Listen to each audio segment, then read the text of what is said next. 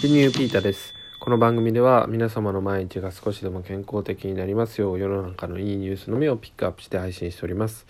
今日は番外編ということでですねまあ皆様にちょっとお聞きしたいなということを話してみたいと思っております。えー、テーマはですねまあ、どの通信手段まあ遠隔ですね、まあ、ちょっと離れた友達とかと連絡取るのがいいんですかねっていう話です。はい。でまあちょっとね今あのー、たまたまねあの友人の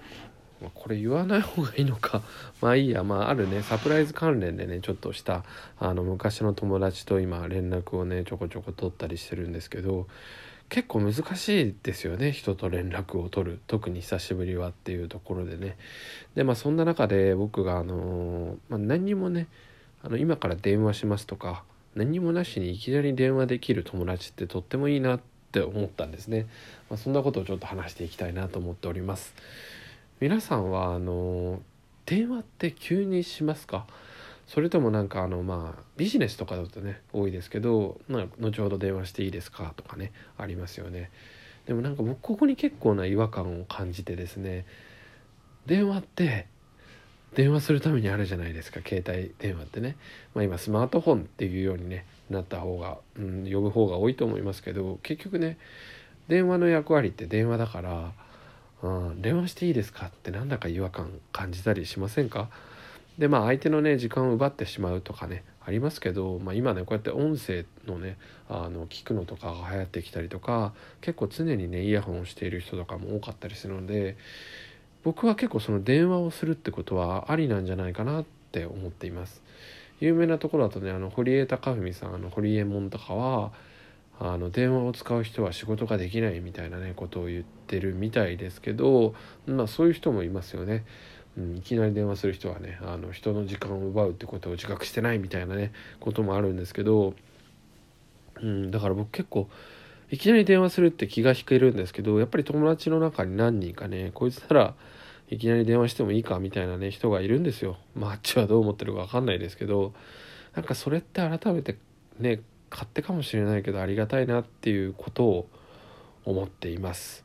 うんでまあ今の時代やっぱりねそのメールとかね LINE とか、まあ、Facebook とかね簡単に連絡取れるものが多いじゃないですかとかね今クラブハウスっていうのがね流行ってきてたりとか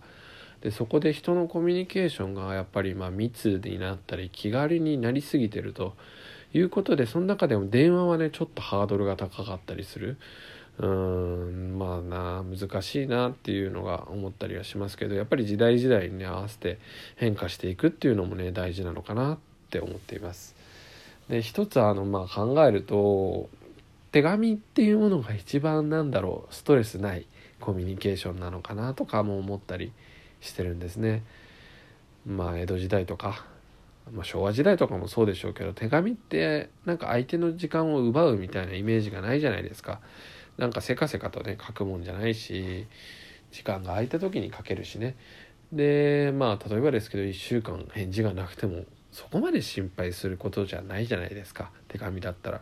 今なんて LINE で既読がついたらすぐ帰ってこないとなんかそわそわしちゃうみたいななんかねスマートフォンにやられてるなとか思ったりするんですよね。はい。まあもう個人情報っていうかもうどうでもいいですけど僕昔ねその LINE を作ってるあの会社で働いてたのでまあそういうのがもともと好きなんですよね。SNS とかそういうコミュニケーションっていうかね。まあでもそこでもなんかなんていうのかな突き詰めすぎてしまってまあちょっとの時間しかね働いてなかったですけど新卒で。うんもうすごい疲れちゃったんですよ。うん、だから本当のなんかストレスがないコミュニケーション究極系って手書きの手紙だったりするのかなとか、うん、あとはなんかメールとかでなんかちょこちょこやり取りするより電話しちゃった方がね済む問題とかもあるんですよねだから、うん、結局電話っちゅうものはいいもんだとでさらにまあ繰り返しになりますけどそういう気軽にね電話かける友達っていうのは大事だなと今後も大事にしていきたいなと思った次第でございました、ま、これからまあ知り合う人とかもね、ま、そんな感じで気軽に連絡できる人と仲良くしたいなとか思ったりしてます。皆様が思う、まあ、そういう適度なねあのちょっと離れた人